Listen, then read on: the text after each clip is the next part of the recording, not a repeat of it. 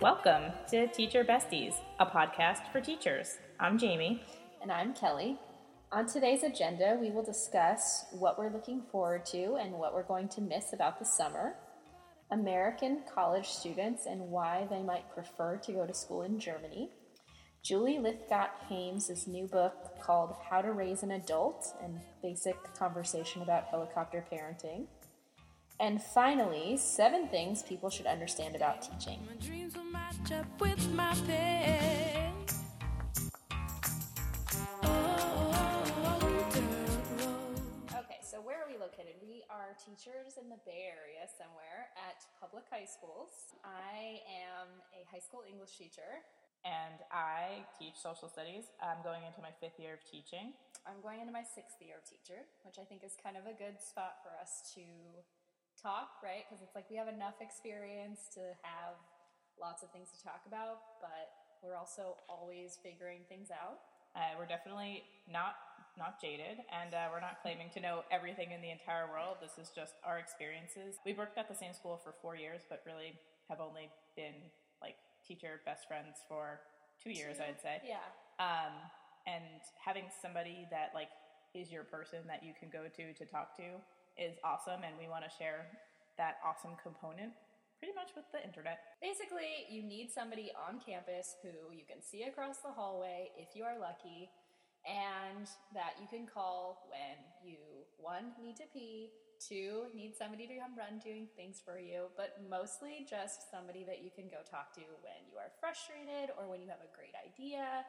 Um, or when you think you have a great idea but really it's kind of crazy and you need that person to say hey yeah, take a minute and think about what you're actually doing or when someone embarrasses you so bad aka a student and you don't know what to do or when you accidentally have that moment where you're like oh no i just mortified that child i think i need to go cry now Yes, and some, and you also need it to be someone that you can trust with their professional opinion, right? Because they need to be someone that both like supports you, but also will tell you, no, no, do not do that. Step away from that decision. Um, so anyway, this conversation is basically going to be about what we would normally talk about in those situations, um, but also just a lot of um, conversation about things that are in the media regarding teaching in basically any capacity. Yeah. Yeah, that sounds great. I go back to school next week, and so we were talking recently about how we take some time over the summer and like when it starts getting really close to school, what we do to prepare. Um, I would say our plans aren't much different than other teachers. Kelly moved this summer, so that was pretty traumatizing for her.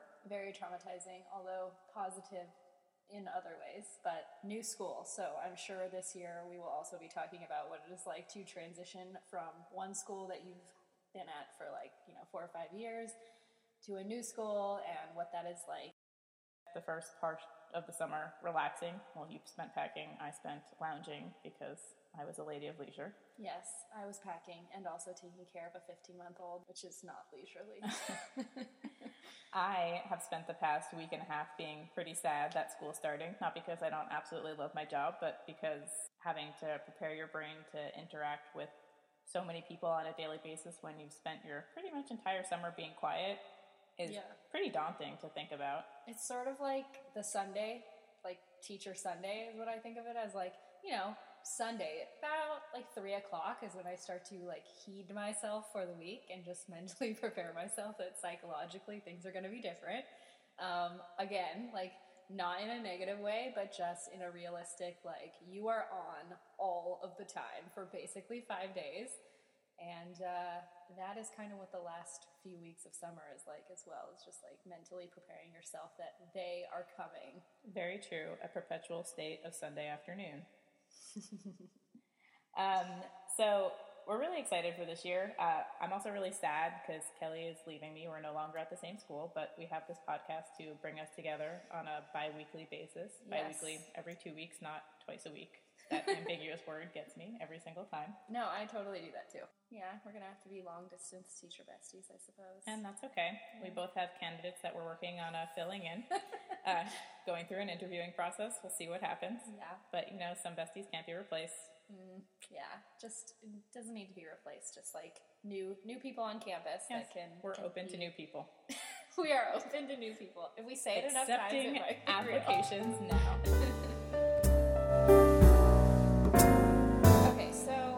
summer winds down, um, what are we gonna miss? I'm definitely gonna miss a lot of free time. I feel like during the year, I uh, I love to cook, and uh, I don't because I come home and I sit on the couch because I'm too tired to move. But summertime is my catch-up time, so I've been doing a lot of cooking and freezing. I made some pretty awesome flank steak in the slow cooker that is now in my freezer. You're so good at cooking stuff on the weekend and like prepping for the week. I'm so bad at that. Well, maybe this year will be practice time. Can make a little uh, little schedule. Oh no, this year is Blue Apron time for me. Like Oh, yeah. I ordered the Blue Apron. It's Tuesday through Thursday meals. It is exactly what I need. Excellent. I'm looking forward to hearing about that. what else are you gonna miss? Um, I'm definitely going to miss reading for pleasure. Ironically, as the English teacher, and I'm sure social studies as well. It's like see you later novels. Yep. I mean, I kind of fit them in every once in a while here and there, but it usually cannot be anything too taxing. And you know, most of the time at night, I am so tired. I just don't. I don't get to the reading. Me I'm too. Definitely also going to miss sleeping until 7:30. 7:30 is a big sleep-in time for me these days. That's excellent. I have to confess that usually I can't get I can't sleep in, but for the past like four weeks, I've really been enjoying the 9:30 wake up time. Pre-kids wake-up times 9:30. Yeah. Excellent. Very excellent. Today, waking up to come here was a bit of a struggle. I had to set the alarm for 8:20. Oh, Yeah. Next week is going to be really fun for me. it's gonna be rough. I actually said uh, to Sam this morning while I was feeding him that um, I was like, "Oh, 7:30. This is luxury life right here, sleeping in. It's gonna be a rude wake-up call for both of us when we have to get up at I don't know 5:45 or something. Yeah, that's what time my alarm goes off. 5:40. Pretty standard. Yeah. All right. So what are we looking forward to? Uh, I really, I teach freshmen. I'm teaching four sections of freshmen this year, and so I like seeing them come in all nervous. Uh, we're both pretty little people, so sometimes like it's funny they don't know who we are when they first walk in. It's like, oh, you're an adult, Yeah. um, and so I like learning their names, and I like I like challenging myself to try to learn them by the end of the first week. So like they feel that they're not alone on campus, that there's someone else that knows them, and it makes me gives me the warm fuzzies. I, like love that. freshmen. They are still so wonderfully eager and like just try with every bit of themselves. Like I love giving, you know, crafty stuff to freshmen because they will come back with results that just, you know, This year is uh, it's going to be a shift. I'm teaching a new class that's a combo junior senior class, so that should be fun. Um, and seniors are are lovely, especially during the second semester.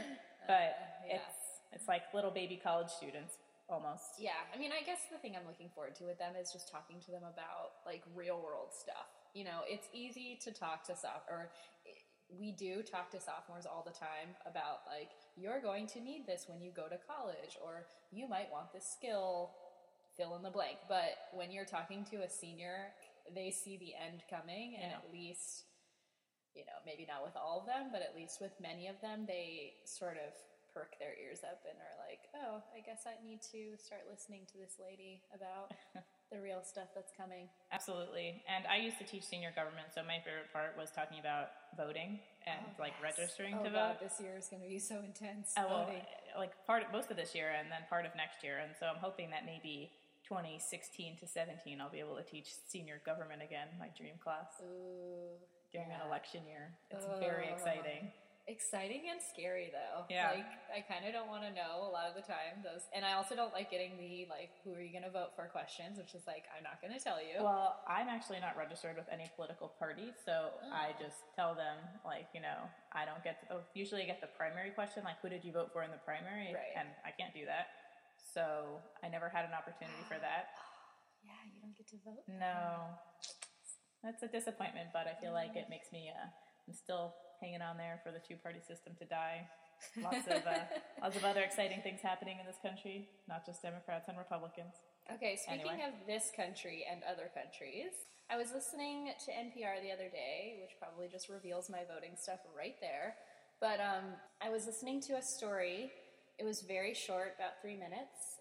But it was about how some American students are choosing German universities for several reasons. They actually said about 4,300 Americans are studying in Germany, and that the tuition is free, and that in addition to that, tuition being free, that the German Academic Exchange Service gives a scholarship which covers a pretty good portion of their living expenses.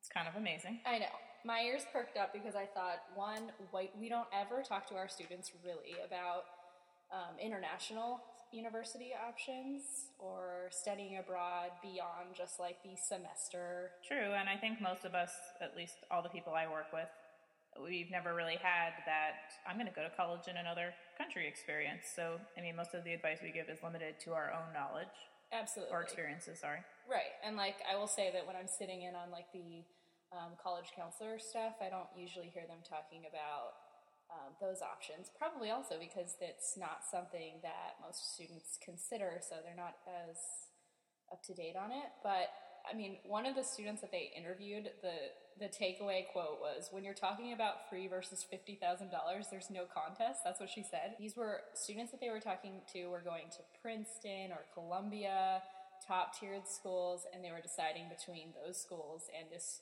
one of these schools in Germany that they focused on. Yeah, I mean, um, I went to a really expensive undergrad school, and something that you don't necessarily think about when you're 18 is, well, crap, in 15 years, I'm still going to be paying off these student loans. And what, I'm like six years, seven? Yeah. Kidding. How many years out am I? I don't know. I'm a lot of years out, and I mean, yeah, I'm paying off my student loans, but I look, and those aren't going to be done till like 2040, maybe 2050. That's a really long time. Side note on that, I mean, I was just reading this article about how millennials have like intense student debt right now, and that at, if you have all this student debt, like big shocker, it makes it less likely for you to buy a house, and so it's just like another blockade between you and that kind of like financial. Um, I don't know what you want to call it. Independence. Independence, prowess. I suppose, from debt, right? Yeah. But so thinking about this as an option, um, I thought, wouldn't it be interesting if we started talking to our students about this option? Like, it just seems like an untapped idea that we haven't really proposed to them. True, and also something that I know that our schools don't necessarily do is is push alternatives besides international programs. I my first year of teaching, I taught uh, in an alternative program, and they were all about trying to get people to go to West Valley or a comparable two-year school to transfer to a four. But like, there's no follow-up with statistics, and I happen to know most of those students didn't even finish those two-year programs. Like, what vocational options are there that would actually get students or or I guess adults after they graduate, adults positions in the world where they're actually positively contributing to the economy and also for themselves. Yeah. Okay, so some more information, background information on this story, which I found interesting. Big, this is something that's so contrary to American thoughts, is that the German government thinks that paying for college is unjust. and, um, but also one of the legitimate reasons why they are doing this and paying for Americans and presumably other foreigners to come study there is that they claim that if those Americans stay for even just five years and work in Germany, um, they will pay back everything that the government paid for them in taxes. So it will, it's like worth it for them because they have an aging population and a lot of jobs to fill. They do, and that's a model that's great for Germany, but again, the United States doesn't have an aging population at this moment in time. In fact, we're still continually growing. If you know anything about population pyramids, not you, but I guess Yeah. listeners, uh, you know that ours is still very much a pyramid shape as opposed to Germany, which Yeah, is pretty much straight up and down. And I think it's an excellent model. It just yeah. I question whether our society is ready to implement a model like that. Yeah, no, I'm not necessarily suggesting that they that we should implement that here, but it's just like I think our American students, if they went there, would have such a like different perspective on education and True. probably quite an adjustment period. I also feel like the article, at least the people, the American, I think it's two women that they interview. Yeah. There's this notion of learning for the sake of learning versus learning for like a possible future career. Yeah. And they really, both of them make references to the fact that like they're going to sit there and they have the time to learn. Versus Yeah, I one of them calls it a, one of them calls it a room of her own. yeah. You know, like quotes that, and then just yeah, it's it's almost this novelty that she remarks on how she has the space and time to read, which I'm sure she's implying that if she went to Berkeley, she would have been taking out loans plus had an extra job to pay her fabulous Berkeley rent. oh, Berkeley. yes. But uh, I really did like the idea, and I think it would be amazing if something could potentially be replicated. Uh, the idea that community college is now working toward being free is definitely, I would say, a step in the right direction. Yeah. But then we also have that notion that, uh, especially for higher achievers, that community college isn't necessarily something that's okay to put on your resume. That you have that little stepping stone, whether it be for financial reasons, like it, it There's a stigma. they would say that yes, there's a stigma. It doesn't look good for them. They don't want to do it. But at what point is money more important than education? And are you getting an education that's not as comparable at a community college? Well, and also it's like, I mean, a lot of kids I think don't realize like your employer is never going to see that on your resume. They're going to see that you transferred to UCLA. They're not going to see you went to West Valley for two years. Absolutely, I agree. And uh, I mean, the dialogue starts with us. Yeah. So, it'll continue. do you think you would recommend this to your students, or like Absolutely. maybe uh, bring it up as an idea? I definitely would. Um, I think that especially if they're a really bright kid who maybe doesn't have a silver spoon in their mouth and wants to go to a college but can't necessarily afford it, it's definitely a super viable option. I would say maybe a little scary to live very far away from your family, especially if you're 18, but there's something to be said about it. I'm thinking of a couple students in particular that I know that you know maybe seemed a little bit more worldly, that seemed a little bit, or also students that often consider sort of like the military school option Oh, yeah. because they have a little bit in them of that like I need something to pay for my schooling, but they're also open to alternative perspectives and ideas, and I think they also consider like the travel aspect. So I definitely agree. it. I think that 18 year old me would never have done this. I would have been so terrified. But now, as an older person, I can definitely say, yes, I would love to do this. Sign me up. Hmm. 18 year old me probably would not have considered this, but definitely now I would. Fun fact related to international schooling is the year that I was applying to colleges, more American women applied to that school that Prince William applied to than ever before. Oh, wow. In wow. Scotland, or he went to school in Scotland, I have no idea, but Maybe I'm wrong on that, but somewhere That in the British true. Isles, I'm sure. yes.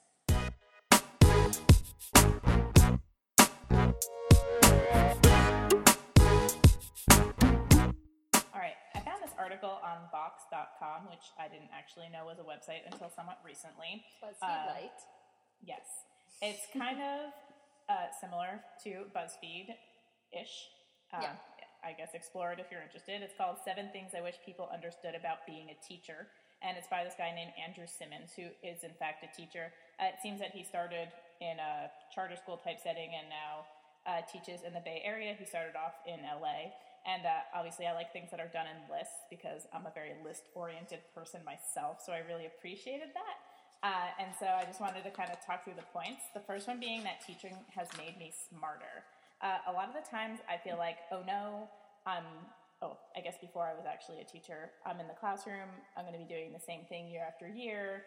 Nothing is going to really enrich who I am. And like academically, I'm just going to falter and become kind of like, Yeah, like numb a- is not the right word, but Yeah. a dummy. And people think that because you're teaching high school, you're thinking at a high school level, which is absolutely not true. But in reality, I would say that I've become by far more quick witted since I've taught high school. And it's not necessarily all about content, it's about creating those interpersonal skills. And so, smarter in that, like, do I have all the facts of the Hundred Years' War memorized? No. Is that really that important? No way. Right. It's about finding other things that create you as a teacher and build you up as well as your students because if you're not together, how can you expect your students to even pretend to do it? I'm constantly feeling like I have to read up on things, and also you have to think about it from the perspective of sure, you're teaching high school students high school material, but or if you teach at a lower grade, you're teaching them at that level. But you're reading it from an adult, you're reading it several times. You're it's like you're doing a close read every hour. So Absolutely. And a lot of the times I know that we come in like with our material pre-annotated and ready to go and we're just ready to jump in and sometimes I forget that it's a challenge for them. Like I know it, like I can tell you where the sun is located in each season and which lines of latitude get direct rays of sunlight, but like if I'm teaching you that for the first time, I'm assuming you probably have no idea what I'm talking about. like there's no way you're going to pick that up in 2 seconds. And so it's remembering your context and your audience 100%. Excellent. I'm ready for number two. Uh, number two is I became a much better teacher when I put my students in charge. Duh. Um, that is what I have to say to I'm going to compliment us both and say that I think we both do a very good job of this. At first, I would say it was very difficult for me not to like butt in when I had a comment and like sometimes I kind of want to just say like, "Hey, this is the finish line. Let me take you there. I can do it for you faster. It'll be amazing." But then sometimes to be super cheesy and cliche, it's about the journey and watching your students get there themselves. You're really great at structuring Socratic seminars and I think I've learned a lot about like those fishbowl, inner circle, outer circle conversations from you. Yeah, my students absolutely love those. Some things I do on a regular basis is they have to talk in my class to get points. Absolutely. Um, lots and lots of like what they call pair shares, but that works. And um, just group formations. I do a lot of agree, disagree, stand on this side of the room, so they physically have to participate. I sometimes play with those smart remotes, which are like these really clunky things that look like cell phones from the late 90s, but like the kids love them because they're ridiculous and you get to vote and then talk about issues, which Oh, and they love that. Um, what is that? Like game Kahoot. Kahoot.it. There was recently a BuzzFeed article that came out yesterday, I think, where it showed like 21 things that you should be doing in your classroom, and one of them was Kahoot. They do love Kahoot Yeah. though. Like I'm not even kidding. They come in and they see there's a Kahoot, and you know, like I'm thinking of one student in particular that's just like, oh Kahoot. Yeah, I think I know who you're talking about. For me, I do a lot of mapping Kahoot, so it's like the map of the world, and you have to identify the country. But um, It's it's much better for social studies mapping. Yeah, I 100% agree. Three, standards like Common Core really, like the Common Core, do real harm in the wrong hands. Ooh, controversial. We talk about this a lot, and I guess we can talk about Common Core more throughout the year. There's definitely a place for it. Reading critically beyond just literature is super important. I don't think anyone can debate that. No. I think maybe the debate comes in like how autonomous should you be as a professional? What Um, you read. Yes, and how you're reading it. It's like, are you Yeah. just going to read it because it's a pretty story? Because there's a time and a place for that. Uh, or are you going to try to think critically about the author and like Yeah. where they come from in their perspective? And I feel like I'm preaching to the choir because I'm talking to you right now, but Yeah, but okay. I mean, I think Common Core is getting a lot of bad. Like it's it gets a lot of bad press. bad press. Um, and you know, I'm not guilt free of bashing Common Core, but I think the problem is is that Common Core, like any other standards based curriculum, is you know the idea behind it is fabulous, and the Common Core standards themselves are pretty good. Um, and it's just the implementation, right? Like if we end up testing our kids constantly, then that is where you run into some problems. One of the big things that English teachers, I think, push back on is this notion that students now, under Common Core standards, are supposed to be reading 70% nonfiction, which I think is great, but um, it depends on how your school is implementing that. They intend it to be for students to be reading 70% nonfiction across the board, like every subject matter. Yeah, but that frustrates me too because I mean, I'm not an English teacher. I guess I was technically at one point, but I love literature and I feel like that's, that's kind of killing the love a little bit. And so I could sympathize a lot with the English teachers. I feel like I definitely don't have as much responsibility in the sense that like they don't take a test in my class for Common Core. I mm-hmm. get to do more fun things, and so I don't really have the same issues, but I definitely can be sympathetic. Yeah, and I mean, I think the big argument for reading the more nonfiction is that we have most of our students are not going to go to college and study literature. True, but that's also an argument for why they should read literature in high school because most of our students that's where they're going to get it, and then they're going to go off into the world and not really have that opportunity to engage with like what I consider an art and And obviously, literature can teach other things like how to be empathetic, how to be a decent human being. uh, silly life lessons. Not even silly, serious life lessons too. you just got the eye from me. I'm sorry. Literature is wonderful, and everyone should read it always. Um, okay, on that note, I'm just gonna have to say that we need to like, I think skip number four and come back to it, Okay, and go straight to number seven. number seven. Let me flip there. Teaching. What is it? Teaching, made has me- made me a better person. Yeah. a hundred percent. Because let me just say what I wrote down. What would Atticus do? because when I'm teaching To Kill a Mockingbird, I completely feel like a hypocrite if I'm not thinking about like the morals and values that I'm trying to teach them through literature. True. And right there is why you need to keep teaching literature. Uh, so I guess big picture, um, we don't really necessarily have to talk about the other ones. Uh, we'll get back to seven in a second. This idea that teachers act like teenagers, um, this idea of a super teacher, and uh, summer vacations aren't really breaks. All those things are true.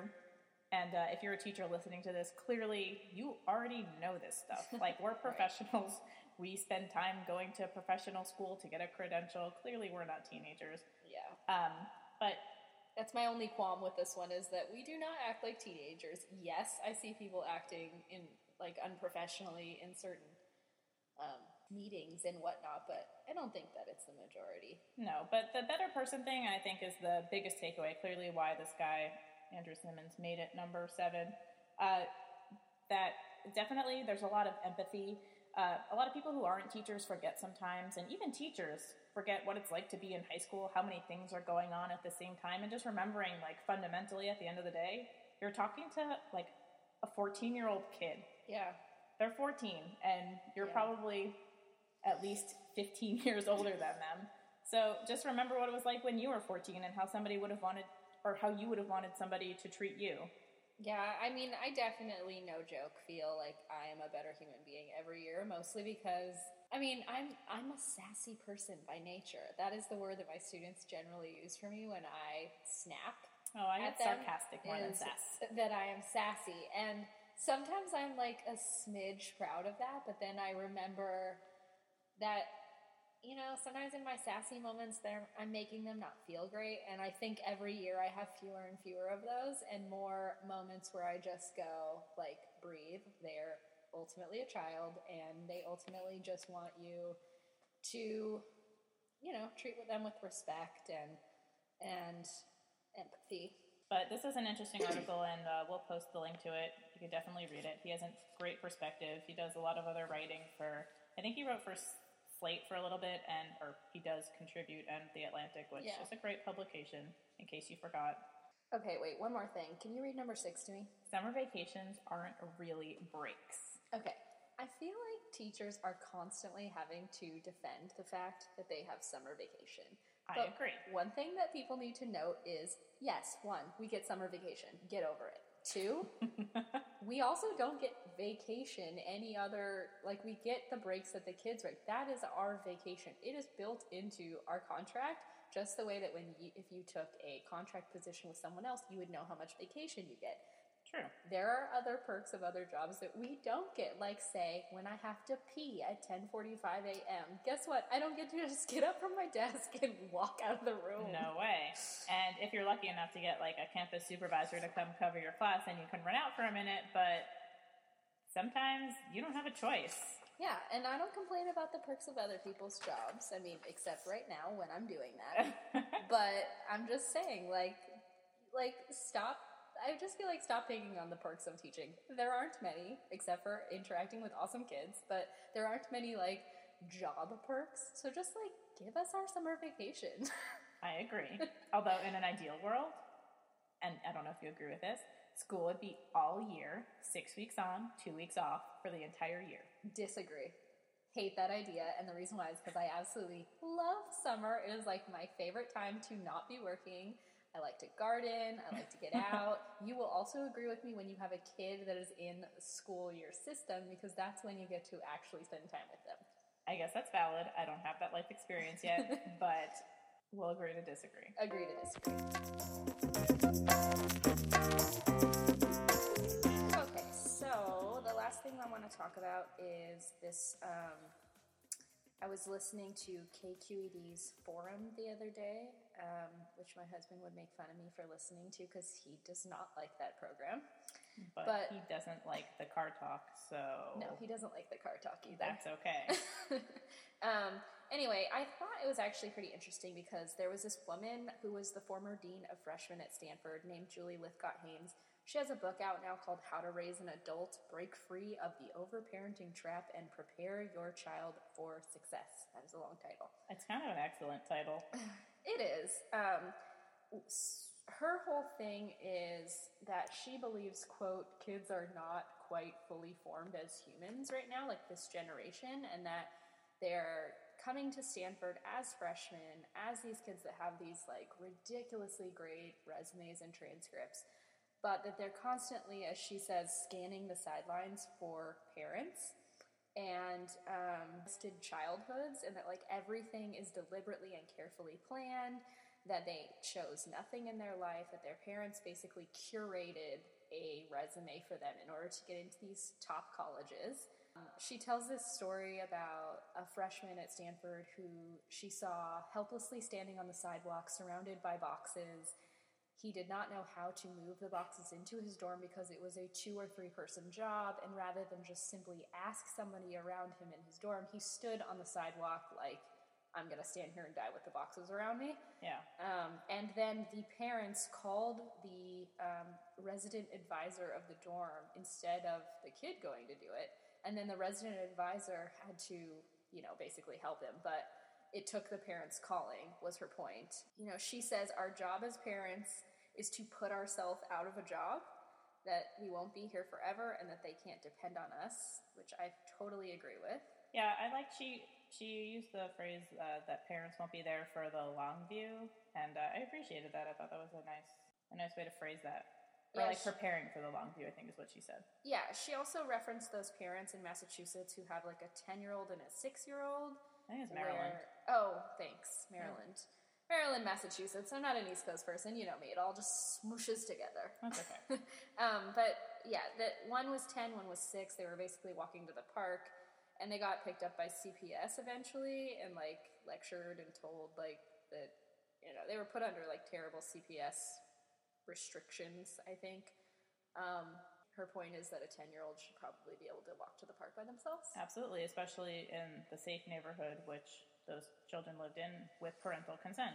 Right.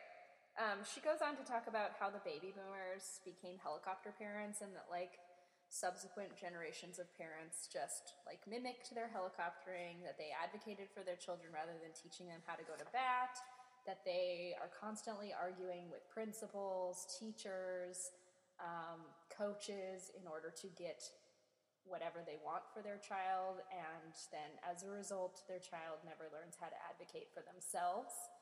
Um, do you see this at our former school or around you? Yeah, of course. And to an extent, I don't necessarily think that having parents that are involved is a bad thing. I think absolutely, if you're young, it's hard to figure out how to advocate for yourself appropriately.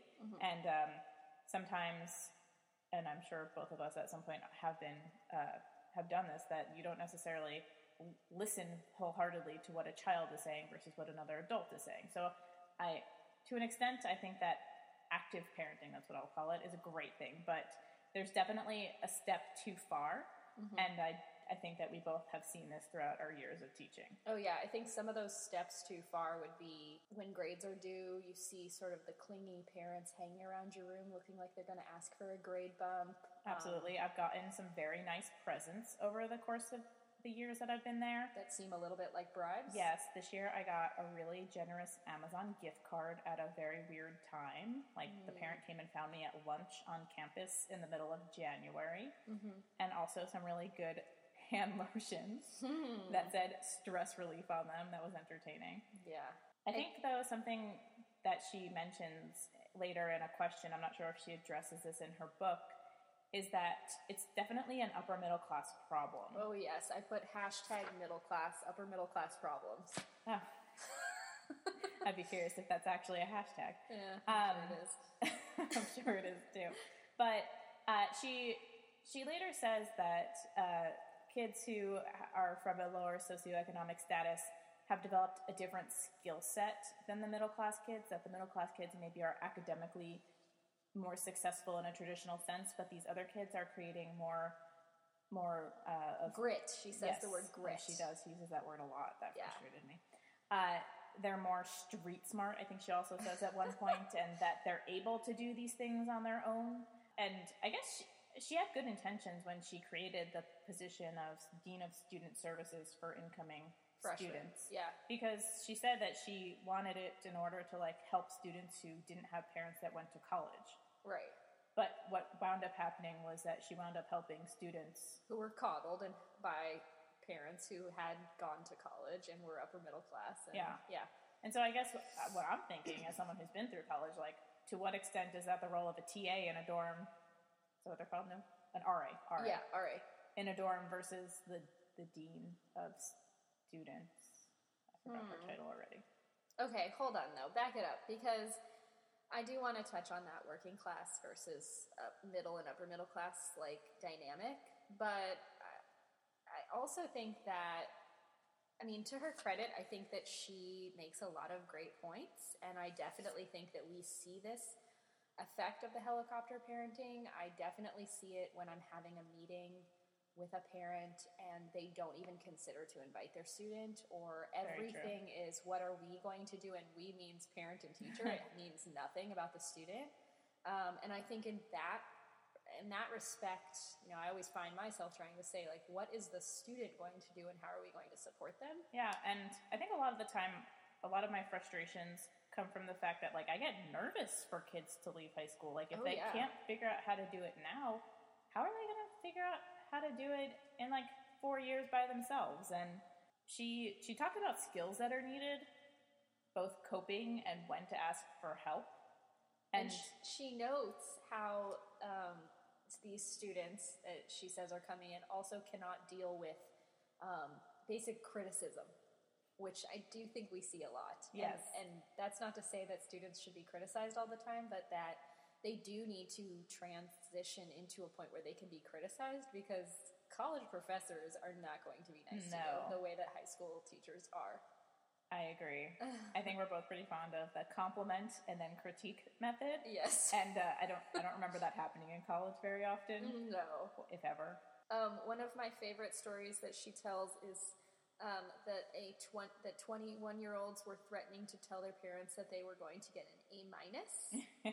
um, that seemed pretty silly to me. The other thing that I wanted to criticize her on a little bit is that a lot of these parents are cultivating these resumes and holding their child's hand all the way through 18 because they are so afraid of these competitive admissions and they are they want to do everything they can to help their child get into one of these top schools. And to you know one of the faults i think of her argument was that at least in this interview i don't know what she says necessarily in the book because full disclosure i did not read it Neither did I. we just listened to her talk, but um, she takes no responsibility for Stanford or schools like Harvard, Columbia, Princeton, your alma mater, NYU, for uh, like basically creating this. I mean, what should admissions be doing in order to allow students to you know, basically not feel like they have to be a super kid in academics while also Being shirking the all-star sports person. yeah, and also basically not having any of these other things that she claims makes them well rounded, like doing chores and sleeping. Oh yeah, sleeping. She talked about that a lot, and I know a lot of our students don't sleep. Like, Yeah. They know, laugh when you say they should get eight hours at least. They just laugh at you. Yeah, like it's it's an impossibility, and I know both of us are pretty limited on the homework that we give. Oh, and Oh, yeah. she she mentions that as part of it, that homework should be limited and homework should only be the most crucial things. Which, duh, as professional teachers, no one's going to give silly homework. Like, Yeah. I can't even think of a silly assignment right now. Worksheets that Work, are yeah. not meaningful. Like I know our colleagues don't do that, and so it's how much is too much, and also, again, going back to that idea of the the international German school, like, do you need to go to that prestigious university? She makes a point in saying that it doesn't really matter for employers later on what school you go to as long as you have a degree. Yet at the same time, I felt like she was being slightly hypocritical because she, I, I believe she, I mean, I don't know where she went to her undergrad, so I can't say that. But like, she's I'm sure she promoting a good Stanford, and um, and Yeah. she, she works there, so clearly she must be interested in something that they're doing. Right. Yeah. I, I felt like she needed to take a little bit more responsibility on the university end because it really is, I think, coming top down. Um, and she also ironically says that if your kid has too much homework, you should like basically pull the plug and tell the, the teachers that you're like not going to do it, which I thought was kind of a little bit like going back to the what the typical helicopter parent would do, which would be like to step in and say like, you know, uh, Would you get an email saying, "Excuse me, teacher, yeah, this is too much homework"? right. Or I think we, we might need to not even get an email. At this, I feel like we would get parent work, Yeah. like visible parent work. Yeah. Uh, yeah. I mean, I don't know. I think that she has a lot of really good points, but I would have really liked to have seen what what she thinks these colleges are responsible for. What are these, especially like the top 10 schools, what are they doing in order to change their admissions? I have a friend who works at a pretty good liberal, very small liberal arts school, sort of in the Oberlin fashion. They are changing their admissions. They're not even using the SAT anymore because one, they've shown that grades are the best predictor of how they're going to do in college. And um, two, they want to discourage all of those things like having to pay for SAT courses and having to have that as an extra stressor to just stretch you thin. To counter that, people would obviously argue that it's been it's been I'm gonna make air quotes here good for so long. Why would we want to change that system? And it's, for definitely some kids. it's definitely good for some, but totally disenfranchising a large portion of our potential college going population. Yeah, which brings me back to the working class kids, right? I thought the great, uh, my favorite part was when the SJSU, or excuse me, San Jose State University professor Oh, she was great. calls in and pushes back on the and says basically that a lot of her kids are first generation working class kids and that oftentimes they they might you know have what this woman calls street smarts in some ways like they certainly would know to get off their butt and ask somebody to move their damn boxes but on the flip side they sometimes don't have the cultural capital which is were her words Yeah. to um, like know how to navigate the world and Not, as not the someone- world, the academic me, world. Academic world, thank you. Yeah. And as someone who went to San Jose State University as a first generation person, I would say like I definitely saw that around me because I would apply for scholarships and there would be nobody and I would get it because on default. yeah. No one would apply for it. So, you know, she kind of calls that out as like, oh, aren't you nice for fluffing up the working class kids? But they also are missing out on things that these upper class parents are basically teaching their kids how to network and how to push back and how to get whatever they want, whatever means necessary. If you have to scream and, you know, a bloody murder and threaten, you know, which is not nice, but they guess what? They get what they want. I really like. I mean, let's let's end on a positive because it was a it was an interesting talk despite its flaws. Definitely. And uh, I would say a big takeaway for me. I mean, this is something I already knew, but that kids need to have need to be able to walk alone one day. And so, yeah. as a parent, as an educator, as someone invested in a child's life in some capacity, just setting up that skill set for them to be able to move on without you. Yeah, and I would say as a parent, I definitely agree with her parenting style, which is like, you know, the idea of you want to start getting them doing things like their laundry and life type things early on. Guess what? That means you also don't have to do it. Like, you know, step back, make them do those things, and then, you know, maybe when they go off to college, you'll you'll um, not have to call them every time when they're trying to figure out how to navigate, you know, something bureaucratic or Yeah. Maybe you'll just be able to have a normal conversation with them. Would be great. Yeah. I would love that. So I guess we should say goodbye. Okay, so we will say goodbye, Thanks for Um, listening to our whole first podcast. even if it's just you moms. Um, I hope it's at least some of our teacher friends too, and maybe like they will spread the word. So spread the word. Um, it was our first one, so like give us a little break. Like maybe we'll get better and less stiff. And Not maybe, we'll definitely get better. Definitely. It's a matter of figuring out the tech. But Yeah. thanks for hanging in there with us. Um, we need to plug all of our things. Like right now, you can see us on Tumblr, Yes, we have a Tumblr, Teacher Besties Podcast, tumblr.com. and we also have an email, teacherbesties at gmail.com. So if you have comments that are not mean, well, you can be critical, but like don't be a jerk.